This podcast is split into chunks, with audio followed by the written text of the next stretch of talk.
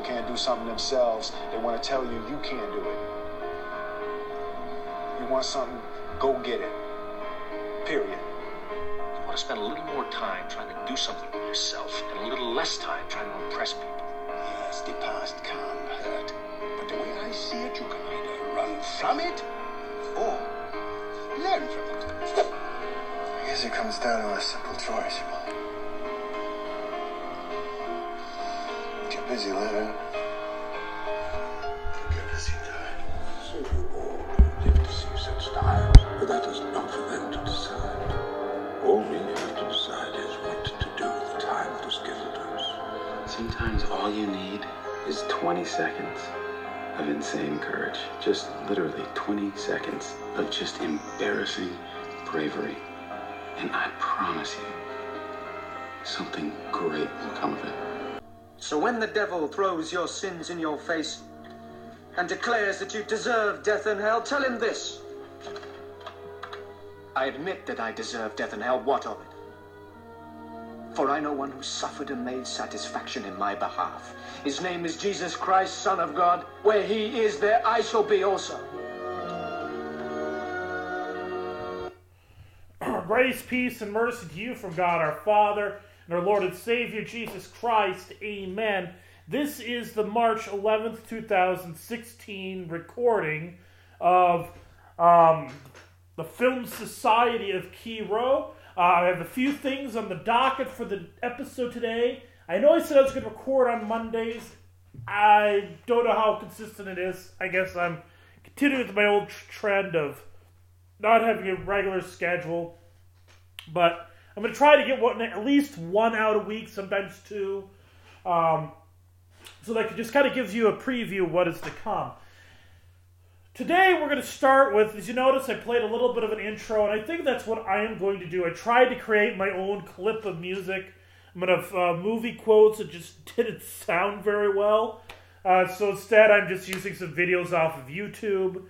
Uh, I hope it sounded good, and I like using nice movie quotes to open up an episode because, you know, film cinema is a major theme. Uh, before we begin to start about to talk about uh, the movie review for the week and some other stuff, I'm actually going to start to do some things and talk a little bit about the church year each week. Uh, this coming Sunday is going to be uh, is going to be Judica Sunday, and with as we venture into that part, this this first segment, I have a little, I have this to play along with it.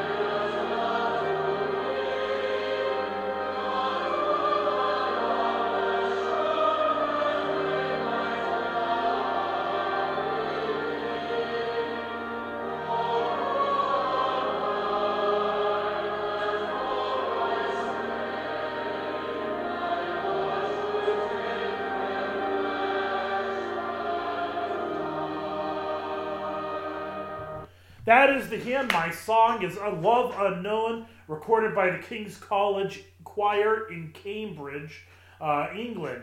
This is a. Um, this week, coming up, is Judica Sunday. And really, it's the beginning of the really the intensification of the Lenten season. Last Sunday was uh, known as Laetare Sunday, which literally means rejoice. And so, last Sunday, if you have a church that really, really follows the Lenten traditions, and there are some of them out there, I'm working really hard as a pastor to try to uh, fully exercise the traditions of Lent in my own congregations. And I'm finding, I think we're going to find as we're going through this, it's going to be a, a much more enriching uh, Lenten season because every tradition, tradition is not in and of itself a bad thing. There are some people like, ah, oh, tradition's bad, no tradition. no traditions of men. Well, most of these people are playing off of instruments that weren't being used a long time ago, so it's a tradition that you know was developed by man. Everyone has traditions. The question whether or not isn't whether or not you have traditions. The question is whether or not your traditions are good or bad. And so um, the traditions of Lent I find to be very enriching, and they very, very much enhance the discipline and really enhances our observation of Christ's word, Christ, and most specifically his sacrifice on the cross. So part of the traditions is that last Sunday, Laetare Sunday, is for one you have a different liturgical color. The color is rose instead of uh, violet, and the reason it's rose is because rose is a mixture of purple and white, a mixture of violet and white. Uh, white is the traditional color for Easter, and violet is the traditional color for Lent. You mix the two together, you get rose. And the reason it's rose is to let you know that Easter's within sight. So if you're like me and you gave up something for Lent, for me, I'm only allowed to drink water. No milk, no soda, no juice, only water. I'm telling you, it's getting difficult. But that's my diet for the Lenten season. And so uh, that rose color is to let you know it is within sight. And one of the distinctive features is you'll hear organ music in the prelude and the postlude music. Uh, most of Lent, there is no prelude or postlude music. If you're a church that puts flowers in the chancel area, uh, you could actually put them in there on Laetare Sunday, but the rest of Lent, um, except it's not up there, although pastors might make an exception for funerals. Uh, there are no weddings on any of the Lenten weeks of Lent, although it is acceptable to have it on Laetare weekend. So if you wanted to have it the night on the day before on Saturday, you could do that. Um, there's a whole bunch of these little traditions to let you know that it's a little, it's just kind of a bit of a, a reprieve of, from the rigor of the Lenten season. Well, as soon as that day is over, you're right back in to, you know, the wear and tear of the Lenten season. And in fact, by the time you get to this coming Sunday, which is Judica Sunday, it is actually going to intensify. So, for instance, if you're a church like mine that uses the introit or the psalmody, it is appropriate to not say the glory be to the Father. It is not, uh, you don't hear, you, again, no prelude music, no postlude music, obviously no alleluias, no hymns of praise. There's going to be, um, after the gospel lesson, the crosses are going to be covered with a black cloth. All of this is conveying that we are getting closer to Good Friday. We are getting closer to the full to the meditation upon the full consequences of our sin. And so if you come to church this Sunday, that's what if you have a church that celebrates it in this manner, that's what you're going to see. Uh, the hymn that you heard just heard was "My Song Is Love Unknown," which is a hymn that very, very much conveys this intensification. Uh, that's just a little brief stuff on the liturgy. And by the way, next week is the Passion Week, not to be confused with Holy Week. Holy Week is from Palm Sunday to um, Holy Saturday. Passion Week is from Judica Sunday to the day before Palm Sunday. In fact, you know, some people call Palm Sunday the Sunday of the Passion. That's the common name nowadays. But actually, the Sunday of the Passion originally was Judica Sunday. And so they've changed that for whatever reason. I don't actually like that. I wish Palm Sunday would just be Palm Sunday. Uh, with that, I'm going to turn to uh, the subject of recent movies I've seen in theaters. And the movie I just saw last night was 10 Cloverfield Lane. And before I get to that, we're going to um, listen to the trailer for the movie.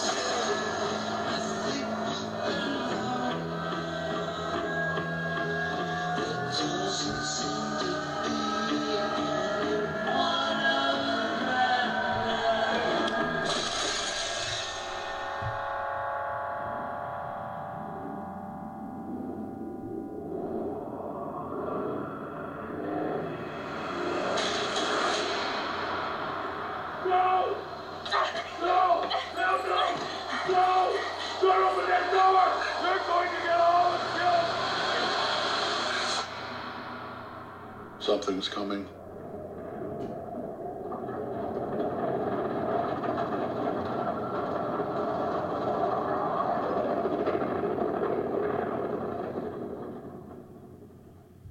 So there you have the preview for the movie uh, 10 Cloverfield Lane. I just saw that last night at the in the theater um, down in Spencer, Iowa, and I will say it was a very good movie.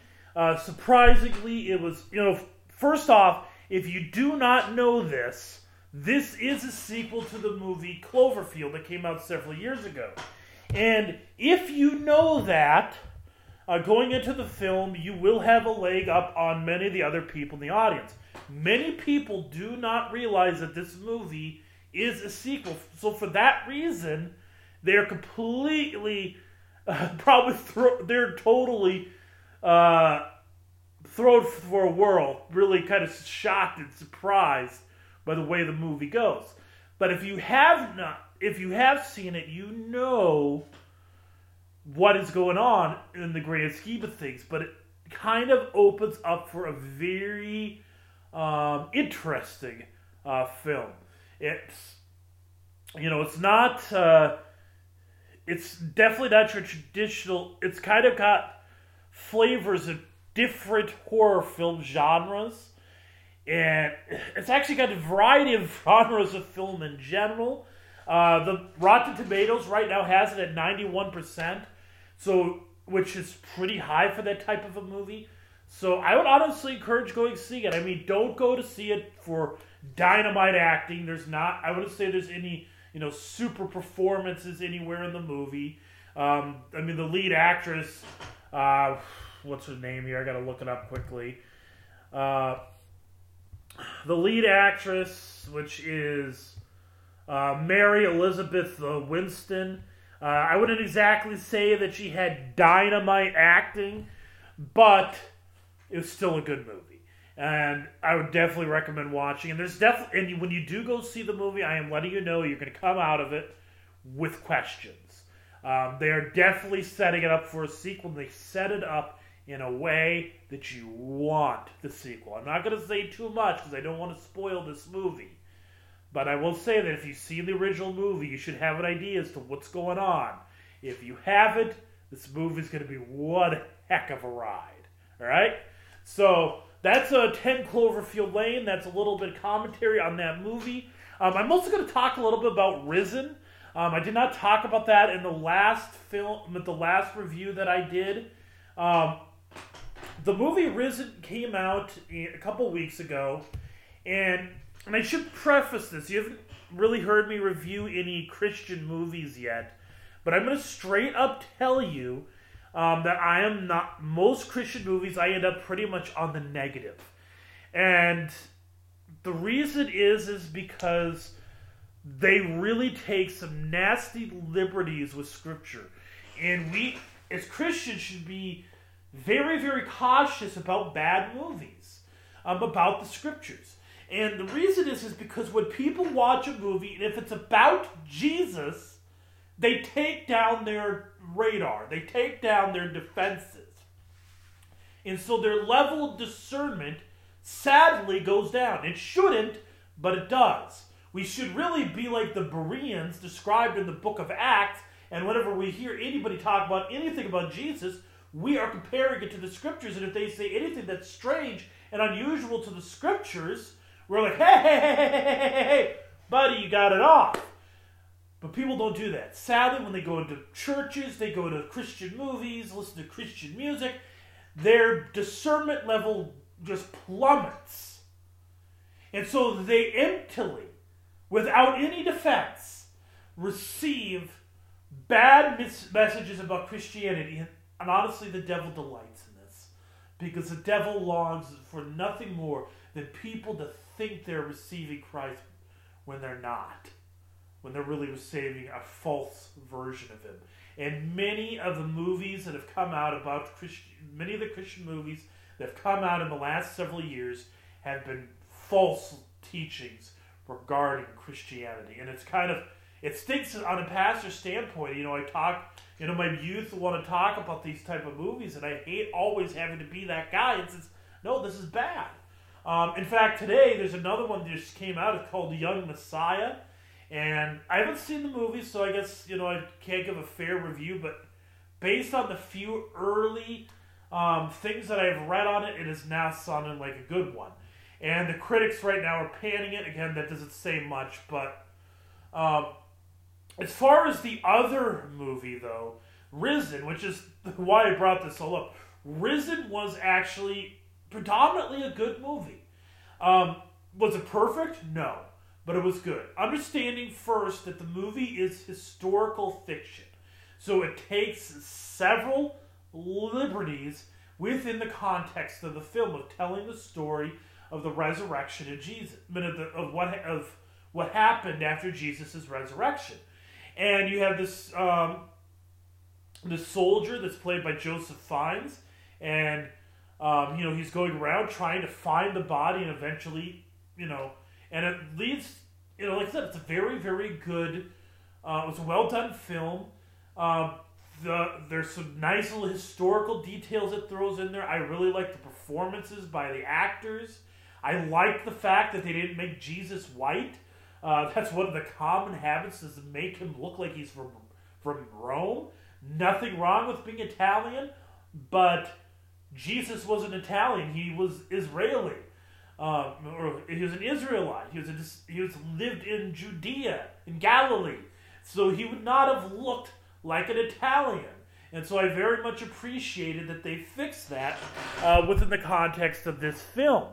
Um, another thing is, and so and I, there's some really good, there's some really amazing landscape shots, and maybe I also want to go visit Israel.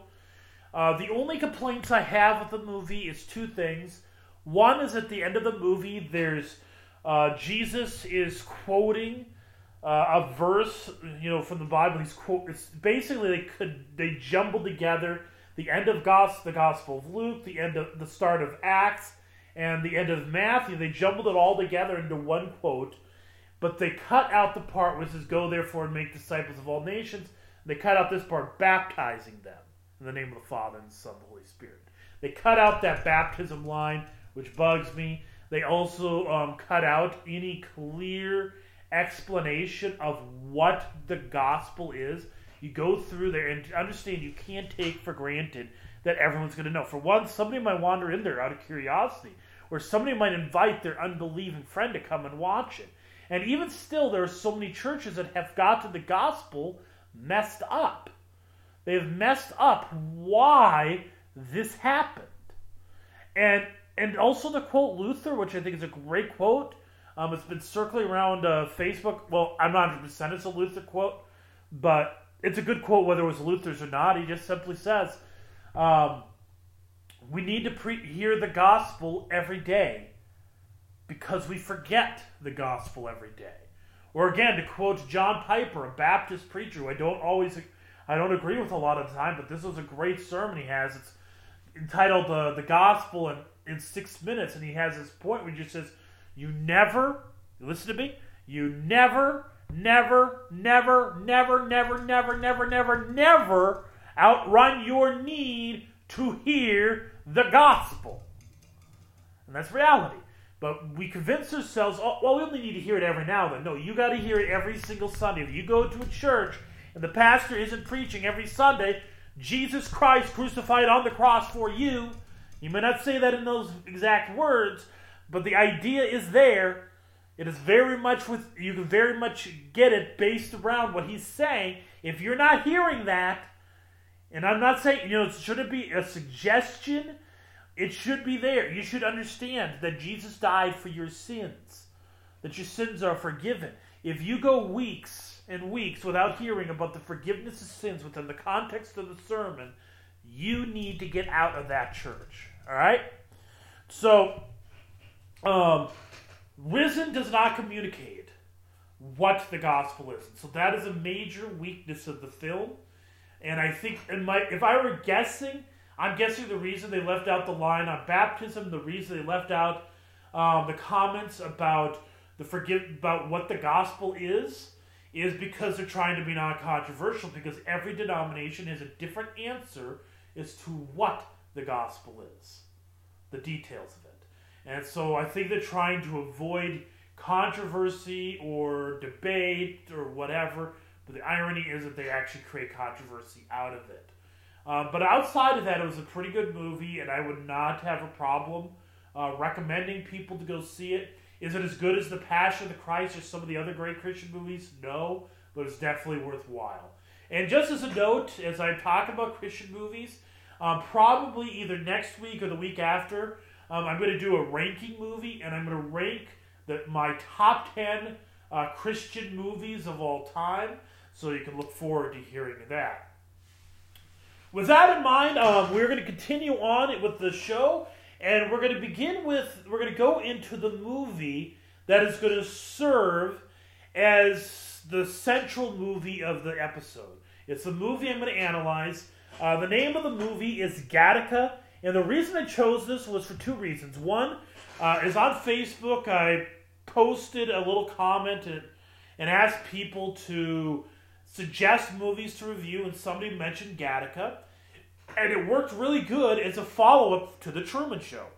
For the simple reason that The Truman Show and Gattaca are both written by um, a director and writer Andrew Niccol. And so I figured it'd be a really nice way to follow up one of his movies with another.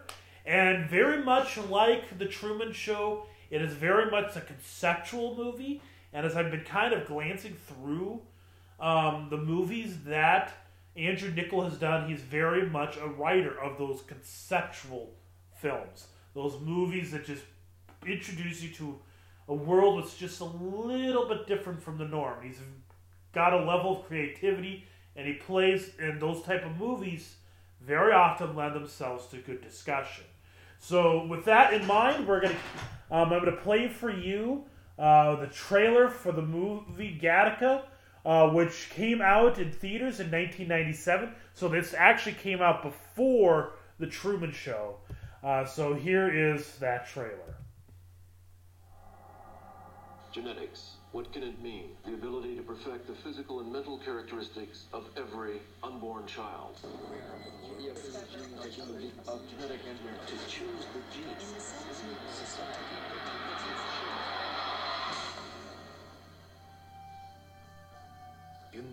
Too distant future, our DNA will determine everything about us. A minute drop of blood, saliva, or a single hair. Determines where you can work, who you should marry, what you're capable of achieving. In a society where success is determined by science, divided by the standards of perfection, one man's only chance How do you expect to pull this off? I don't know exactly. is to hide his own identity This is the last day that you're gonna be you and I'm gonna be me. by borrowing someone else's. Congratulations. What about the interview? That was it. Do you think you'd be doing what you're doing if it wasn't for who you are, what you are? I have a feeling you might be there under false pretenses, playing somebody else's hand. They've got my picture plastered up all over the place. You'll recognize me. They won't recognize They'll recognize me. I don't recognize you. They won't believe that one of their elite could have suckered them all this time. They are going to find me. But in a place where any cell from any part of your body can betray you, how do you hide? When we all shed 500 million cells a day.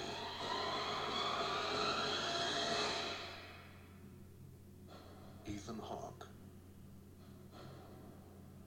Uma Thurman. Welcome to Gattaca.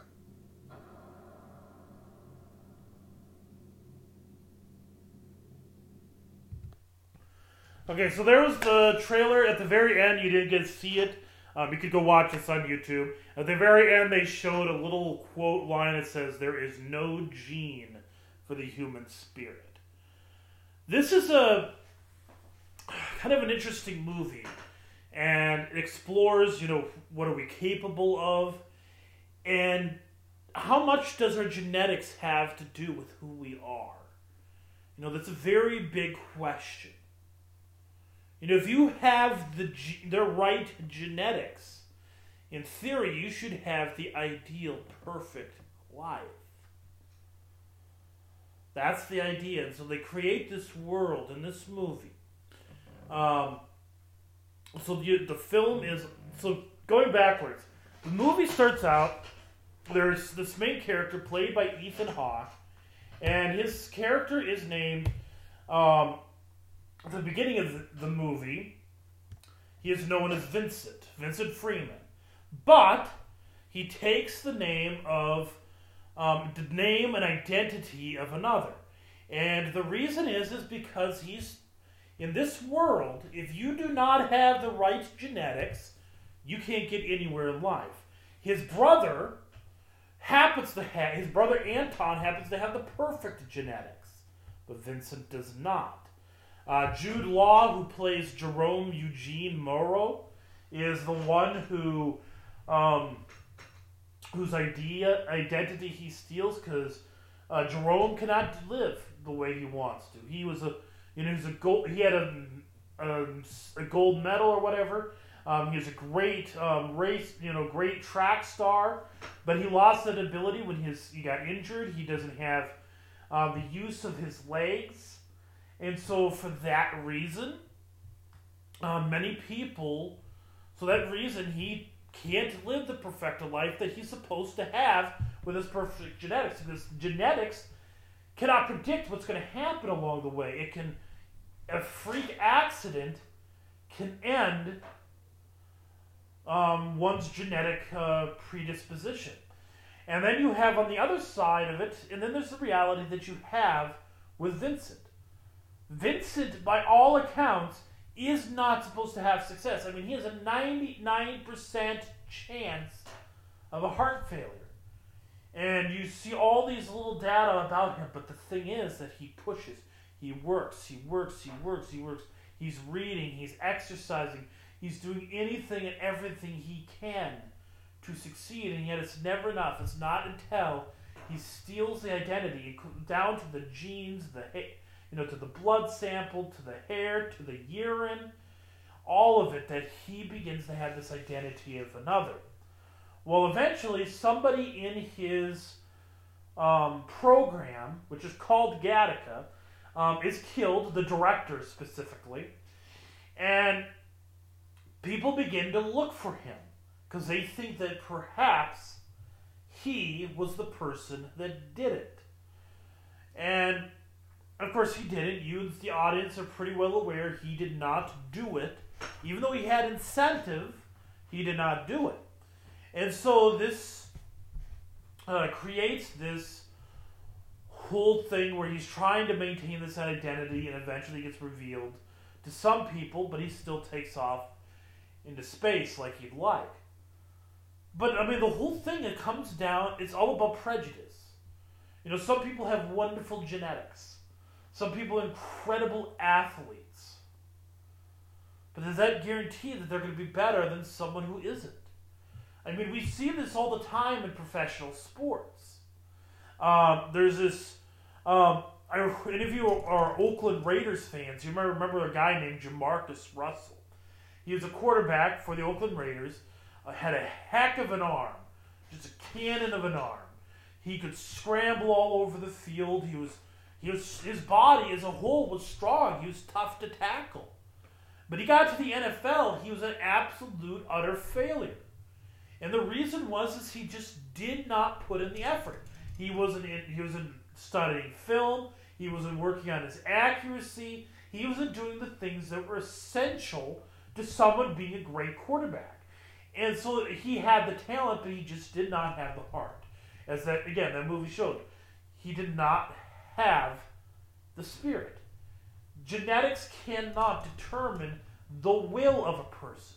what a person is willing to put in to be successful. And this movie really explores, you know, how much, what are we putting our, um, what do we focus on in terms of the quality of an individual? The temptation is to focus on their, their physical. I mean, this is true in so many things, whether it be um, athletics, whether it be um, in, in academics, and which really seems absurd, but people do. If you dress a certain way, you look a certain way, you must not be a very good student. We think that if somebody's in poverty, they can't do well in school, that they're just a bunch of dummies. Well, that's not true. We think if they have money, that they're extremely intelligent. Again, not true. Well, what you look like, your appearance, your genetics don't always guarantee your success. Um, I mean, this could go to racism. Uh, and yeah, actually, racism works well because we so many people. We look at somebody who's Hispanic or African American, we're automatically like, ah, that guy's going to be a bum. He's going to be living off the system, or that gal, or and even gender. We're going to think, ah, that's a woman. She's just not quite as smart. If she was only only she was a man, she'd do a little bit better. And this happens in so many fields. There's a lot of fields around the world that um, do not allow that it's really really hard for women to break through and the reason there's no it's not because there's any there's no real moral barrier it's because they think that the woman is inferior and she's not but that's what people think and so that's what they how they hire I mean, this is an ongoing thing, is how we treat one another, how we react to one another. I mean, think it, even you know, think of the Gospels. Jesus, um, when they feed, they, you know, he first starts on his ministry. Um, they say he's from Nazareth. Somebody says to him, "Does can anything good come from Nazareth?" Again, where do you come from? You know, I'm in a small community This is where I live right now. I live in Ocheyedan, Iowa. We have a, we have less than 500 people, and some people might be tempted to think, ah, you live in a small community, therefore you are not as good as the person who grew up in, say, Minneapolis or Sioux Falls. We think there's an inferiority based upon where you're born, who you're born to, who your parents are. If your parents are doctors or lawyers, you're supposed to do better than someone whose parents are um, you know, you know, work in, uh, you know, or garbage collectors or plumbers or whatever. I mean, we have these negative ideas about people based upon genetics. But again, it can't account for spirit. And so in the movie, you see what happens when people, everything becomes about genetics people begin to manipulate based upon genetics. And so at the very, very beginning of the movie, you have a couple quotes that show up. Um, there's one that's taken by Willard Gaylin. He says, I not only think that we will tamper with Mother Nature, I think Mother wants us to. So again, you know, people begin to tamper with the genet the gene pool to give the genetic advantage of people and people who did not have not been tampered with, who were born out of love, out of compassion, are not as important as those born genetically. And that's all it is. It's all about the success, about the manipulation. and there's actually some, and even that little thing is because at the very beginning of the movie, he you know he's retelling his background, and you know Vic, um, Vincent's, uh, you know, Vincent is retelling his past, and Vincent says, you know, um, it used to be said that a child born out of love is the best kind of child, but he was living in a world where that had been completely negated. And What if we did have a world? And this is actually starting to happen. I mean, we do. We may not have the genetic thing. To, in some ways, we do this. We have uh, um, people that are born through in vitro fertilization, and when people pick the the father, the sperm donor or whatever, they're selective of who it is. They want to look at the profiles. They don't just say, "Hey, this is just some guy." They're trying to do what Gattaca is showing. I mean, Gattaca is a preview of things that are already happening in our culture. Because people have decided that ah, we don't really need a husband to have a child. I mean, it's what's the difference? A child's a child, we think. But the child that grows up where there is no loving father, and a mother and a father that love each other, they're going to have deficiencies. And I know what you're saying. They say, ah, what about parents of children who were born in divorced families? You know, who grew up with only one parent. You know, they, they, that doesn't mean they're a criminal or something. And you're right. It doesn't mean that. In fact, I'm one of those people. Um, I was eight years old when my parents got divorced, and I lived most of my life with my dad. But even I can tell you, if I'm honest, I know that there are things that I'm missing, that I'm lacking on account of the fact that I didn't grow up with a mother in the house. I did not grow up with parents that loved each other. There are things that I there are not, there are essential skills that I did not learn because some of the best things that a child learns is through the modeling of their parents.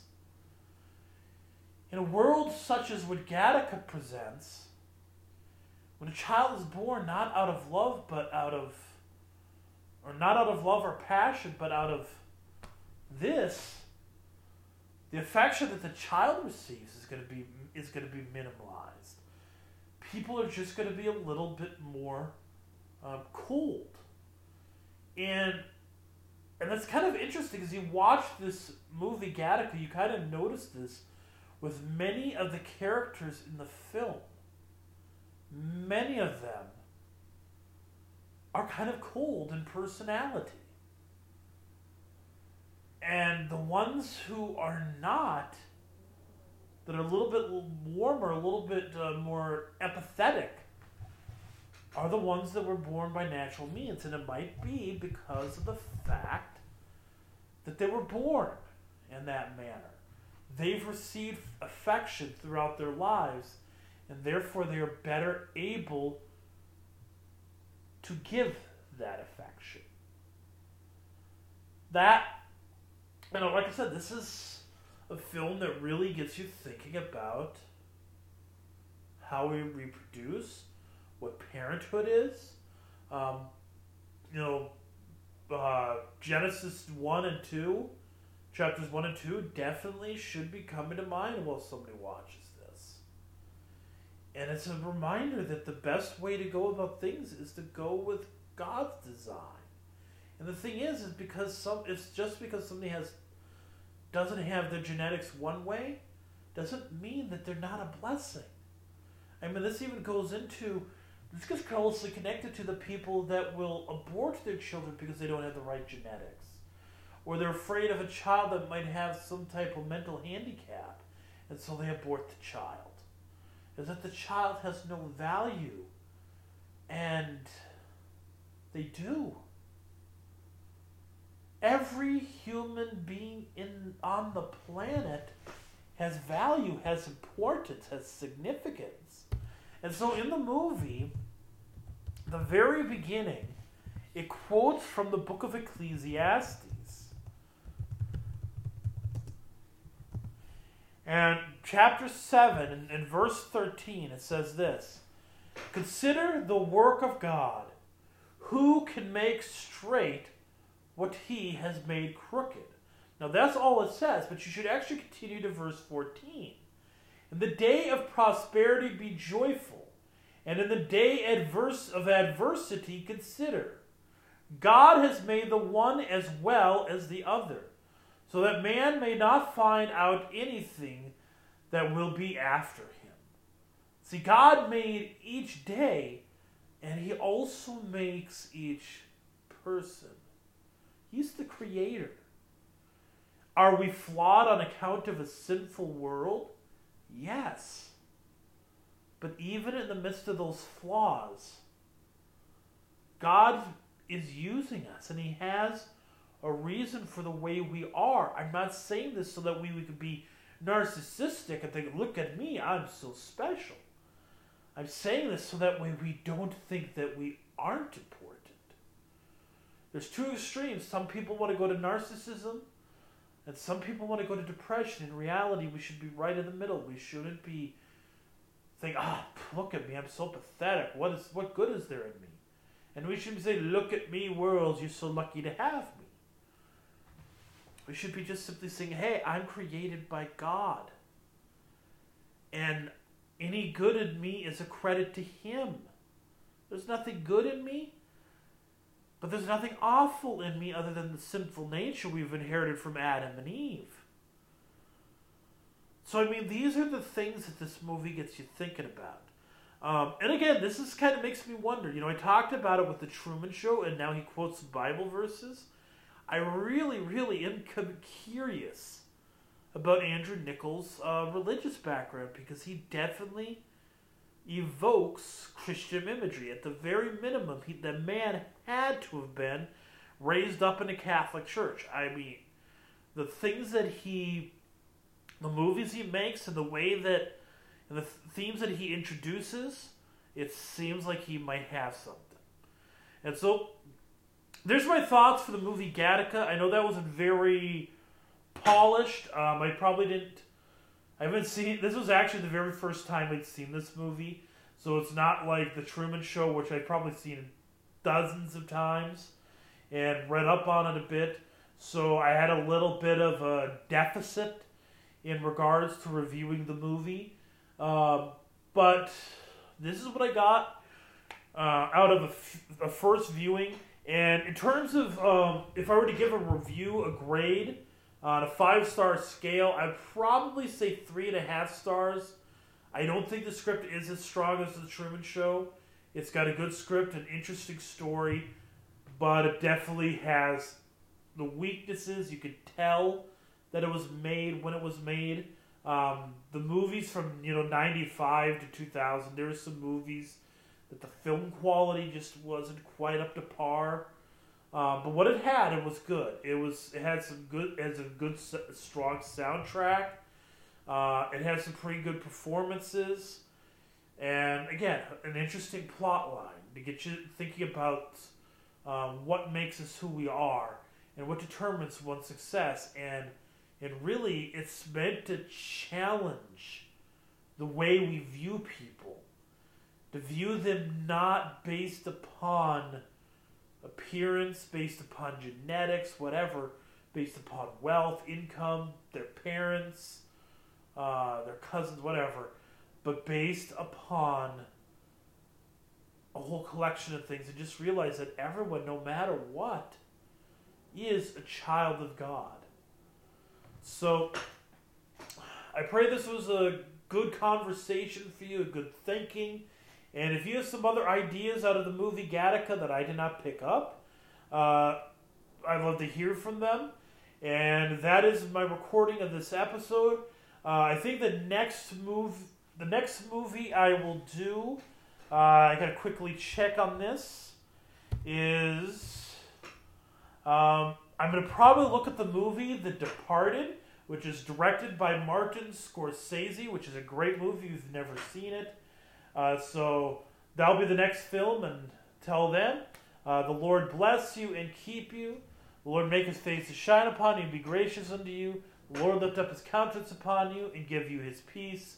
Amen. I am Pastor Neil Wemus, and this is a recording of the um, the Film Society of Key Row, and I, which is, a, as I mentioned, a recording of a viewing of pop culture and theology from the prospect of a confessional Lutheran.